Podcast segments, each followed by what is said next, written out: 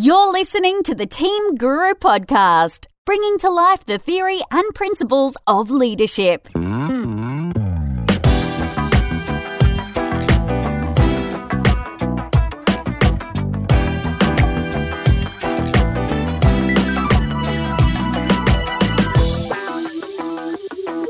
Hello and welcome to the Team Guru podcast. My name's David Frizzell and I'm about to be Captain Obvious.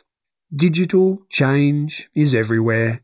It almost feels a bit silly to say it, but the amazing thing is that a lot of organisations, a lot of leaders, a lot of small business owners are simply failing to keep up. As much as a statement of the obvious that it might be, that digital change is everywhere, there are so many amongst us who are simply failing to keep up. What is your digital strategy? But worry not. As ever, here on the Team Guru podcast, we've tracked down an expert in the field to simplify the complex and set us straight on the things that matter. Anthony Stevens is my guest. He's a former partner in KPMG, very impressive, and he's now the founder and CEO of Digital Asset Ventures. In the conversation you're about to hear, Anthony puts this whole digital thing in perspective for us. He talks us through the four revolutions and he paints a really clear picture as to why this one is so important for us. He tells us about the difference between pre digital leaders and digital incumbents, and importantly, he talks us through the three digital enablers.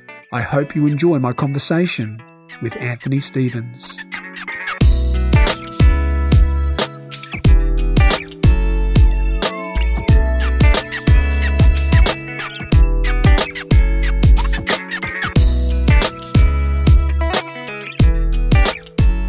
Anthony Stevens, welcome to the Team Guru podcast.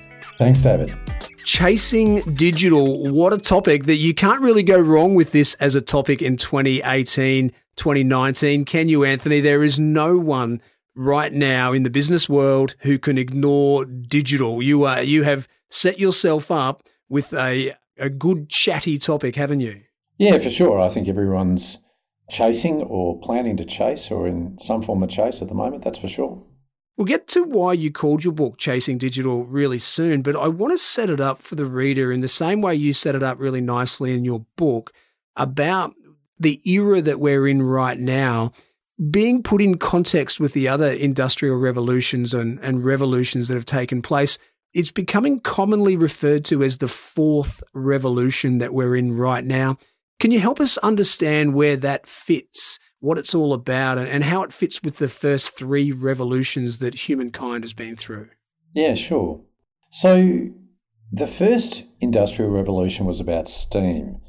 And I guess everyone's familiar with what, broadly speaking, what steam did in terms of the way that we work and live, but fundamentally allowed people to shift from rural context, operating in farms, to starting to produce things en masse with some degree of automation.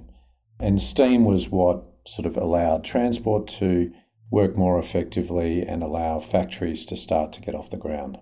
And then we saw at the turn of the 19th century the second industrial revolution kick in, which was about electricity. And there were a few major inventions or advancements in technology at that point, namely the, the light bulb and things like the telephone. And this was sort of just entering into around about World War One. So companies' ability to produce more effectively for less really ratcheted up another lo- another level. And the impact was started to become more so this idea of displacing jobs in favour of machines. At least mm. some of those concepts started to kind of drift into the way that people saw things.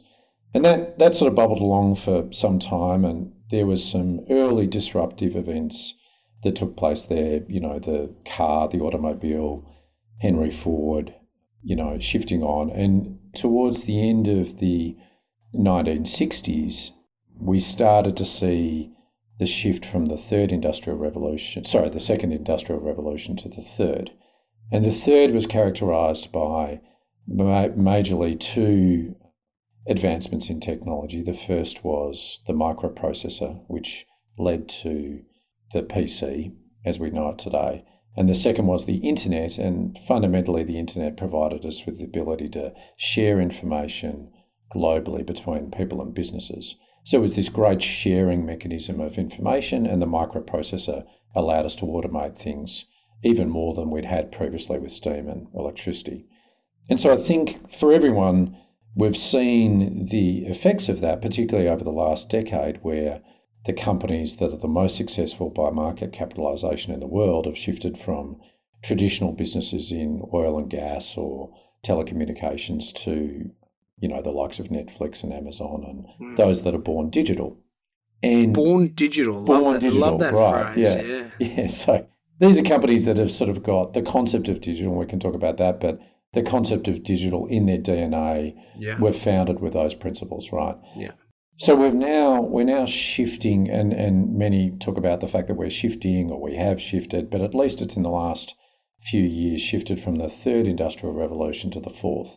And the fourth is characterized by an explode or a further extension of the third, but predominantly whereby, as Charles Schwab, who's the chairman of the World Economic Forum, talks about as being the embedding of technology in the physical domain biological domain and the digital domain, impacting all areas of society and the way that we live. So, this is where sort of technology is just very, very, very pervasive in our lives. And I think we're starting to see that. And of course, you know, starting to starting to see, yeah. It's, I mean, it's it's it's really meaning that businesses don't look at technology as just an input; they look at it as something that's um, fundamentally fundamentally core to the way that they operate you say that we're starting to really see that, and, and I laughed, but you're right. It you know compared to what you and I will see in our lifetime, compared to what our children will see in their lifetime, we really are just starting to see it. And people who listen to this podcast regularly will have heard me wax lyrical about how excited I am about all things future and everything that brings us.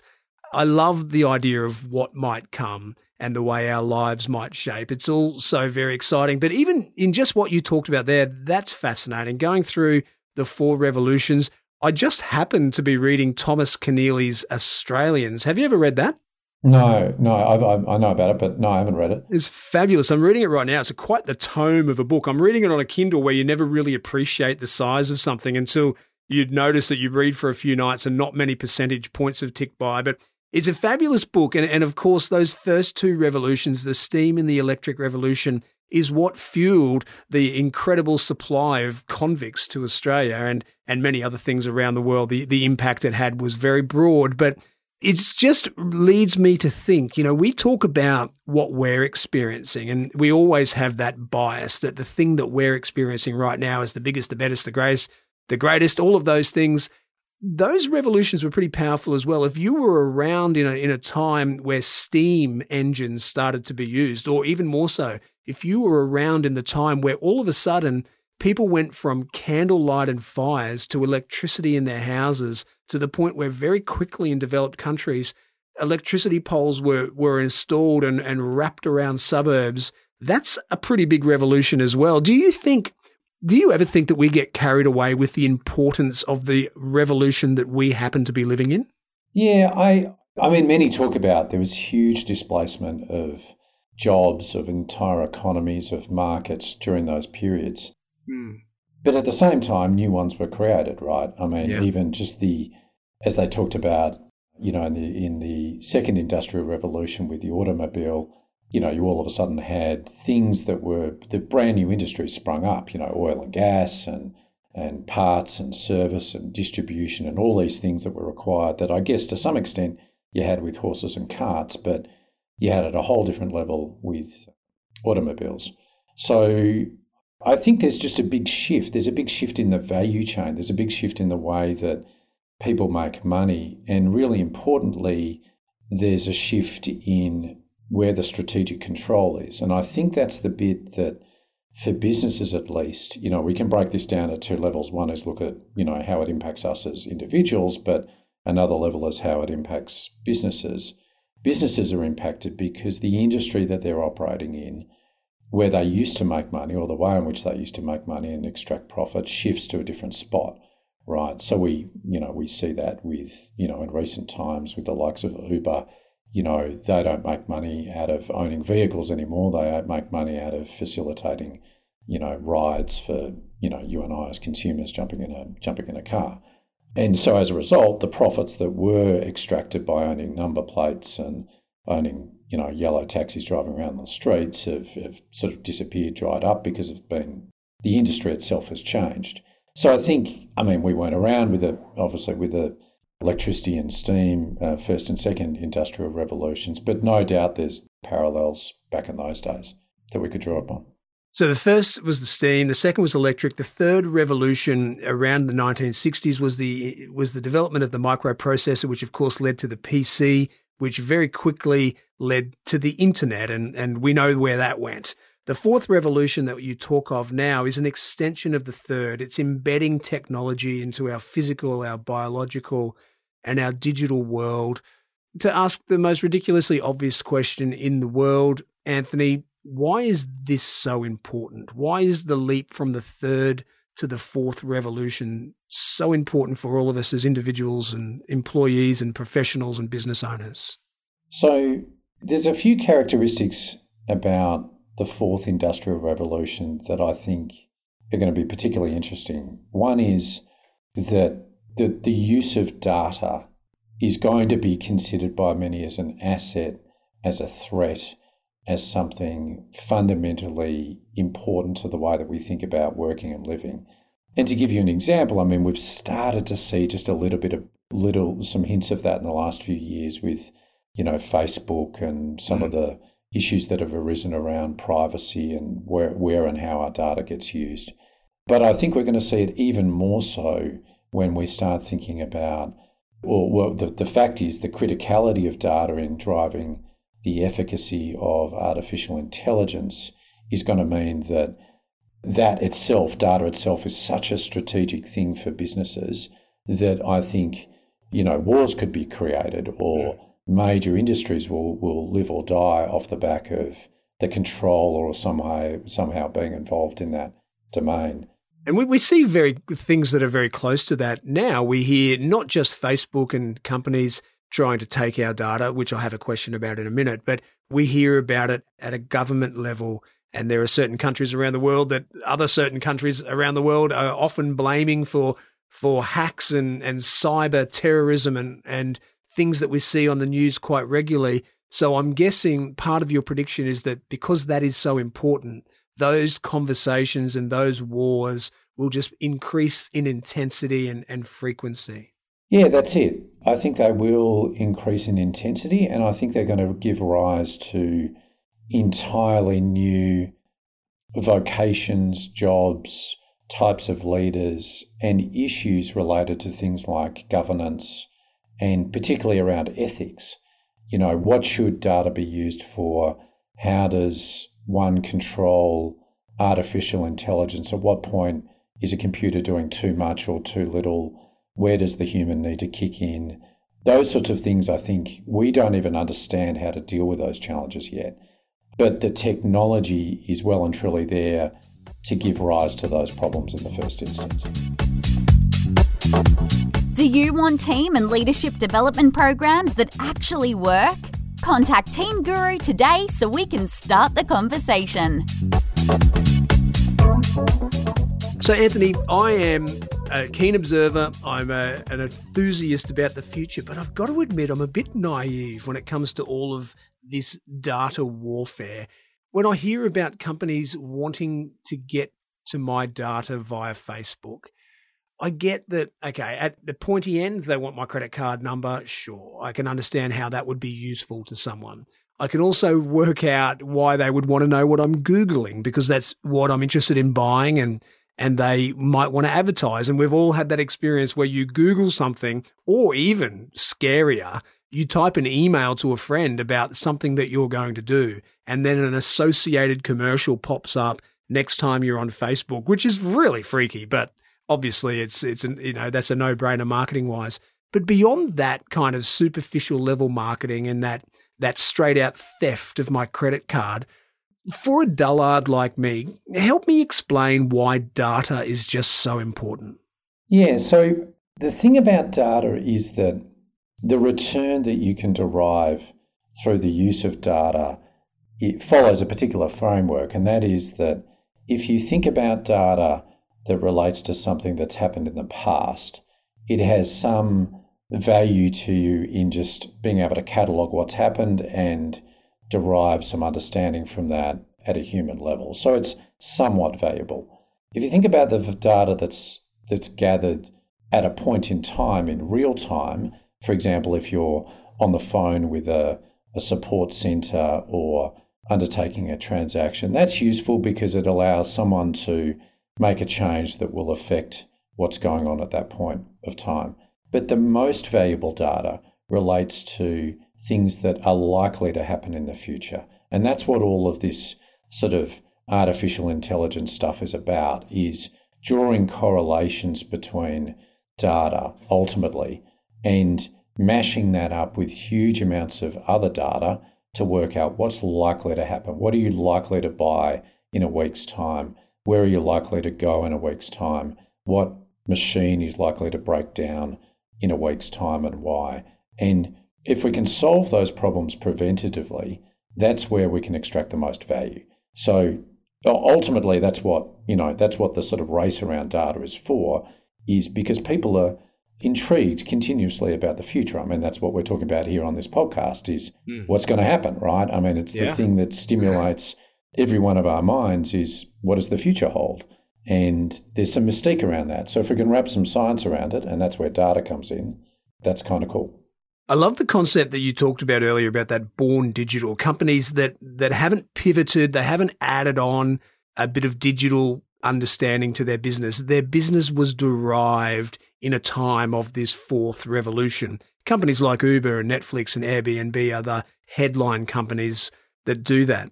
And then there are the other companies that you call the chasers, long established, often large organizations. They're pre digital. They are chasing the digital world. Do they ever seek to compete with those who are born data? Or is it, are they companies who are in a different niche? They're operating in a different industry, but they just need to chase digital so that they can keep their head above water and remain relevant in 2019? Yeah, so so that yeah, there's the born digital folk, and there's the pre what what I refer to in the book as the pre-digital incumbent. You know, as you said, the business that's already in play, but uh, you know, came from a different different point some years back. And I think the the thing that's taking place right now is either those businesses have to become software businesses in some way, or will be disrupted by one. So to sort of answer your question, I think they are competing in many instances head on with those that are born digital. The advantage they have, which sort of sounds ominous, it sort of sounds like how could they possibly compete, right? Yeah. The thing though is that they have some fantastic characteristics that they can leverage that the people that are born digital don't. And this is the sort of positive side of the whole thing, and that is that they've got distribution channels. They know how to reach their customer effectively, and they've got a brand that's trusted with, typically trusted with their customer base. They also yeah. understand the industry intimately that they're in, which allows them to come from a point of some point of advantage in saying if the industry is going to change, at least we understand where it is today, right? Now, that's a double edged sword because, as you know, understanding too much about where you are today doesn't perhaps allow you to be as creative as you might want to be in the sense of looking forward.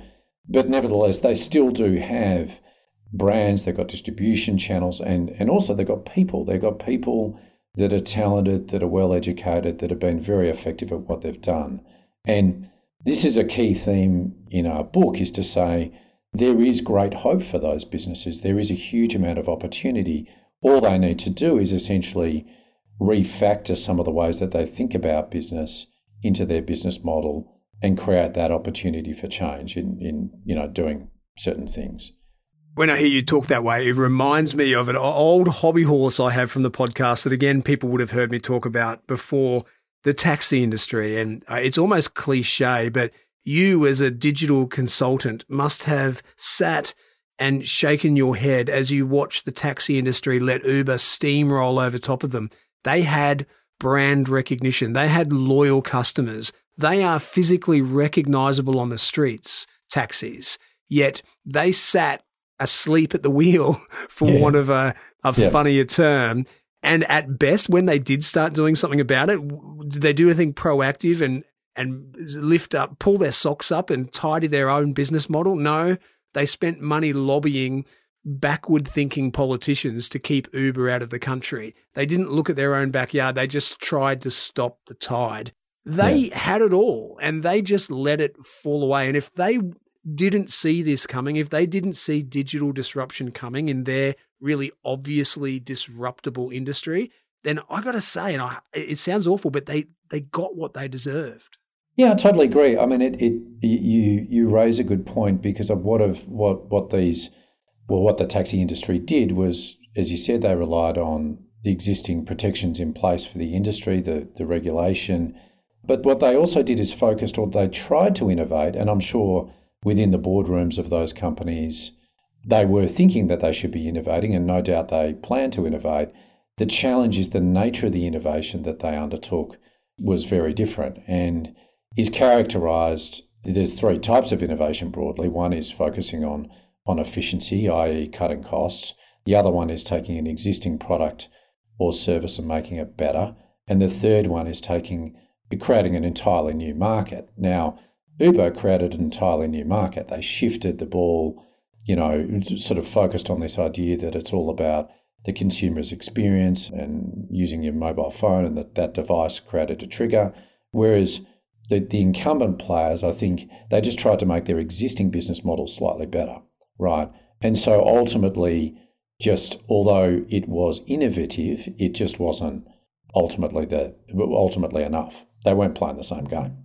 You said something earlier that that made me a bit nervous for some organizations when, when we were talking about chasers or, or pre-digital incumbents competing with born digital you said something along the lines of every company will have to ultimately become a software company. What did you mean by that?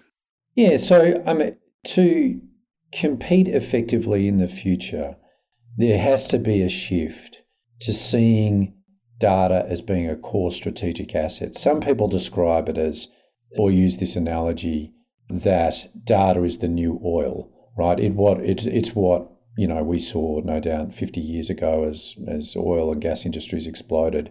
You know that was the asset. If you could somehow tie your business model to oil, you were going to be okay.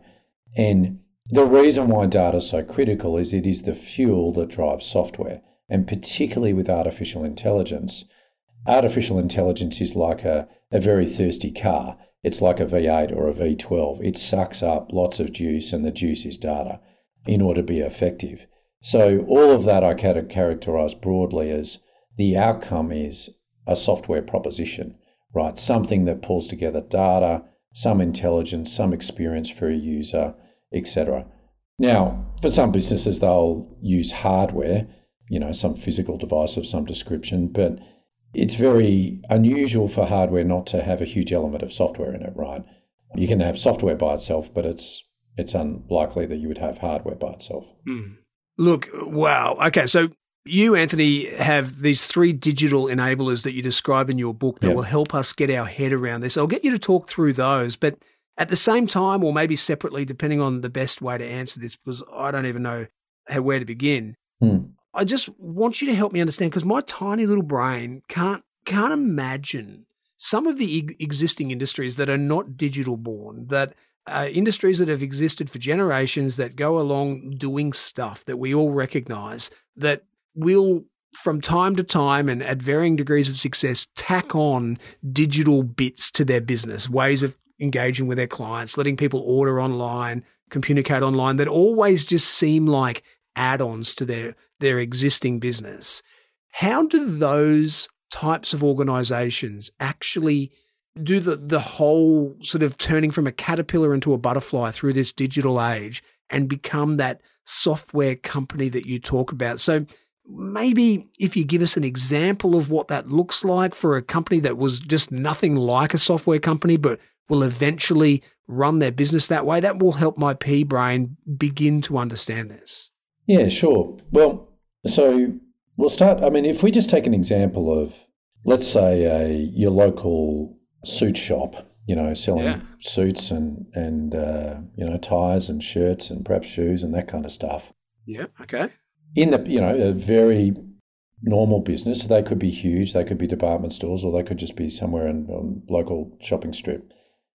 Those businesses can increment their business by saying, well, let's now start automating our supply chain. Let's you buy more efficiently downstream and you know cut costs and get the whole process streamlined. So when someone buys a shirt or 20 shirts get sold we now buy you know x inputs that are going to help produce shirts more efficiently. The other thing they could do is incrementally start selling shirts online right? But all of those efforts are, are largely just sustaining innovations or efficiency based innovations. They're taking yeah. an existing product, the shirt or the suit, and making it slightly easy to buy or more effective in terms of its cost base. Yeah. The big shift, though, would be to sit back and think about strategically what would the entire experience look like that would be different for a consumer. And some of these businesses in the in that industry are popping up now where you, you take your mobile phone, you take a picture of yourself in the mirror, the mobile phone picture goes back to some computer system somewhere. It scans your body, it understands your height, your weight, your width of your chest, etc., and dynamically creates a perfectly fitted suit for you know that you can order online automatically. Say, here you go, David. Now you just need to select the color of your shirt. Now you can appreciate the minute a consumer experiences that. Yeah. The likelihood of them going back to the local store and picking medium, large, extra large off the shelf is going to be pretty low, right? So that's creating a new market. You're creating a whole new market and you're actually moving the game not to one of, you know, what's the quality of the shirt, what size have you got, whatever, but how effective essentially the experience is right? Yeah. Do they get it right first time when they take the photo in the mirror? Is that a really streamlined experience, or is that something that is painful and doesn't work and the suit doesn't fit you, etc.? So I think there that now the question is then how do the people that are running that business, you know, think about that stuff? And it goes to the other part of your question, like what technology they use and how they go about it.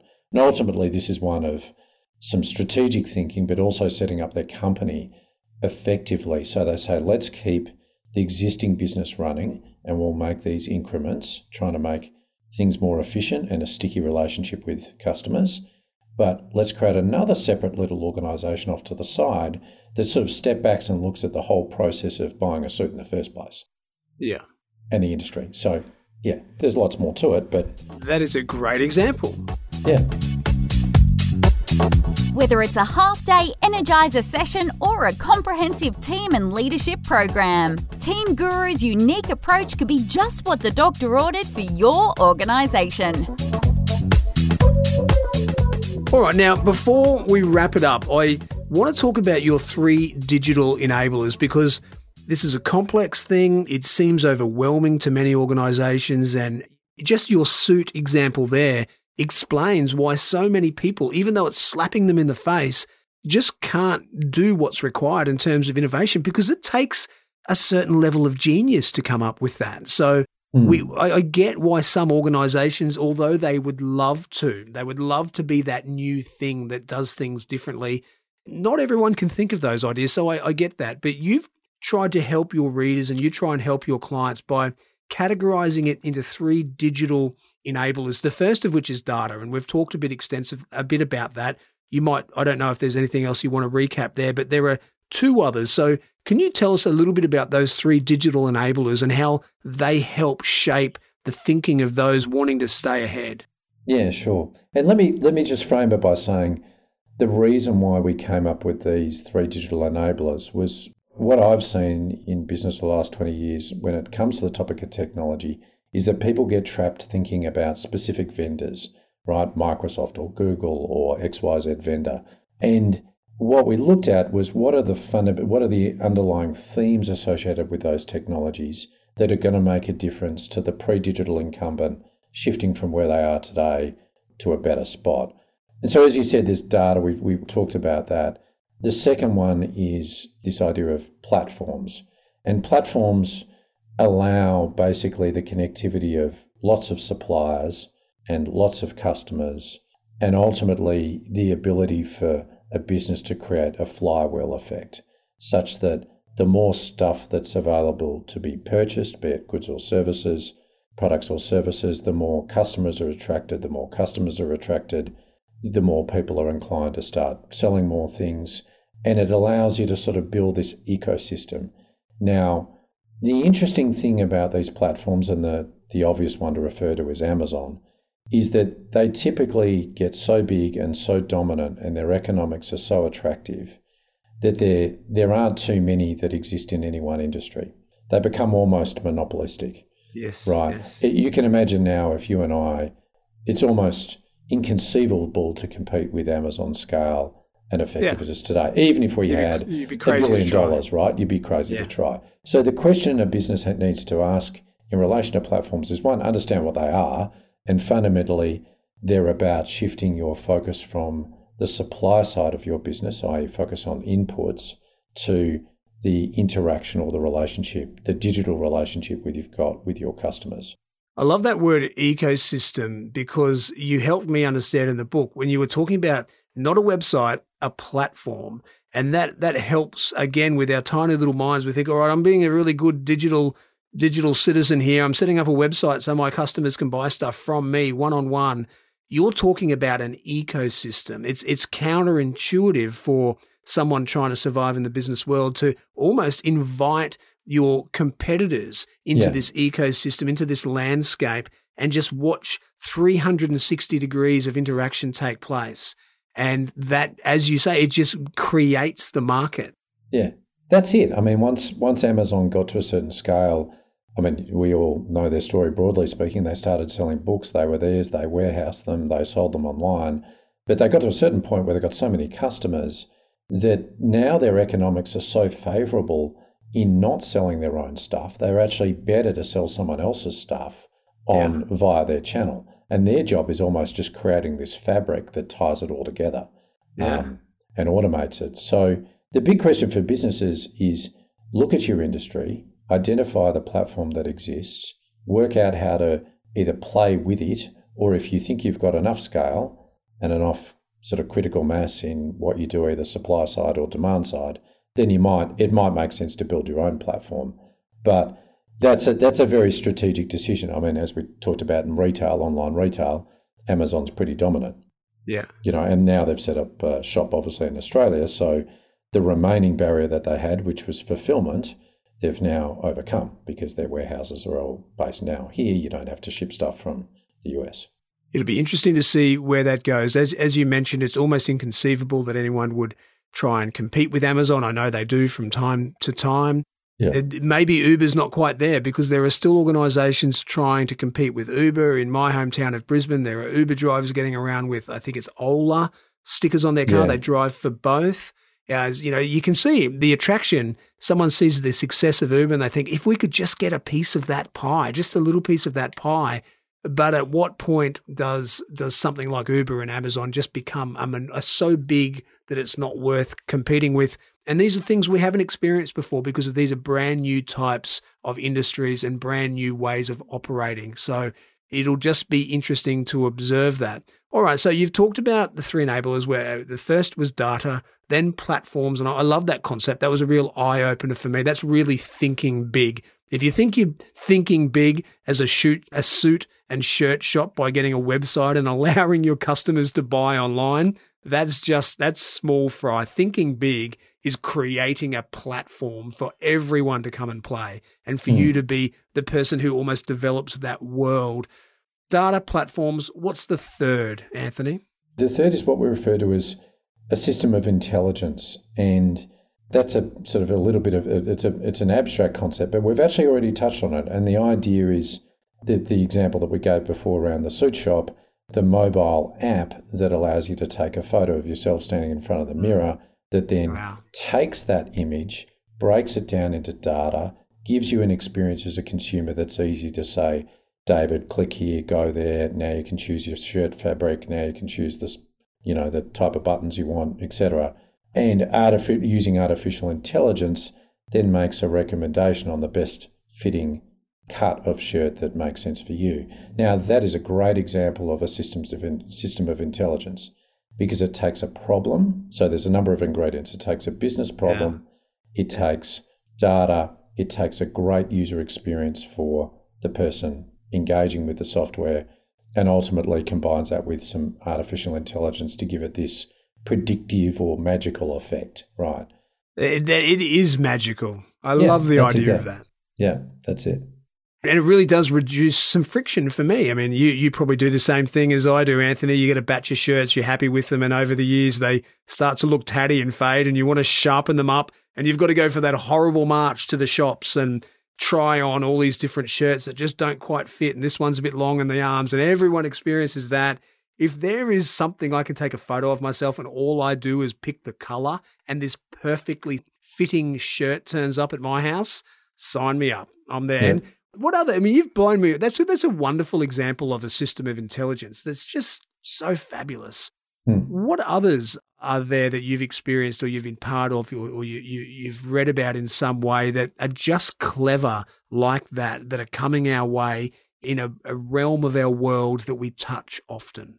Yeah. I mean, there's the autonomous car. I mean, that's a that's a very big example of a, a combination of an experience, something that a user interacts with, i.e., the driver, or what left the driver does in that context, you know, navigates, I guess. There's a lot of data there's a lot of artificial intelligence to prevent things from happening, crash, and so on. So that's an example when we talked about, if we just tie it back to the start of this discussion, we talked about the fourth industrial revolution. That's where we've got a system of intelligence that's really impacting us in the physical domain, not something that's, you know, just abstract in the digital domain. And we're starting to see other examples of that in the biological domain where we're getting, you know, fabrics or, or devices that are tied to our body that help us maintain our health or help us become fit or all this kind of stuff that's the combination of those elements data usability artificial intelligence and a great problem to solve so anthony my last question when you take off your consultant hat your industry expert hat and you just think about where this is all headed for you, Anthony Stevens, human being, what excites you? What are you most looking forward to as a consumer, a person, or whatever it is? Yeah, it's a great question. I think the the new market element of what's happening in what what will happen and is already happening over the next few years is is really exciting. Like just our ability to have different experiences and have our attention go to something new that might make relationships with others different or might work make the way that we work or live different. I mean, already at the moment, we're seeing the way that we work or incentives within companies changing quite fundamentally. I think that's something I've been fascinated with and still think about as being a major change that I that I feel will take place is the way that people are incentivized to do what they do you know, we've got we've had this thing that's been kicking around for a long time, which is a which is a salary, and you know, you come to work and you get paid X thousand dollars a year, and you might get a bonus. But I, I think that that mechanism itself in companies is going to change, and people are going to expect to be measured in different ways and incentivized in different ways that are more real, rather than just the end of the year ad hoc appraisal or you know, some, somewhat abstract allocation of profit to you as an individual. So, yeah, I'm, I'm excited about seeing that change because I think there's a lot of disruption that will inevitably take place in that space. Wow, that is a great, big, heady topic that you've just brought up right there. Mm. Anthony Stevens, I, I really have enjoyed our chat. It's been great to have you on the show. Thanks very much, David. It's been great.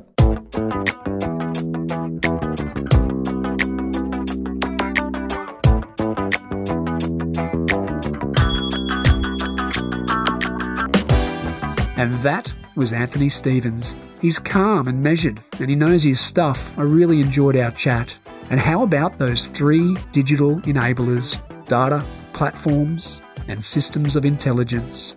The one that really got me was digital platforms. We all know we've got to be doing business online in some form or another, but the idea of creating a marketplace where everyone can get together, your apparent competitors included, it's powerful and it really takes it to the next level. As always, I'll share the lessons I took from my conversation with Anthony on the Lessons Learned page for this podcast. You'll find it, along with the entire back catalogue of Team Guru podcasts, on our website. That's teams with an S dot guru forward slash podcast. Connect with me on Twitter, Facebook, SoundCloud, or LinkedIn, and join me for the next episode on this, my mission to bring to life the theory and principles of leadership. This is David Frizzell for Team Guru. Bye for now.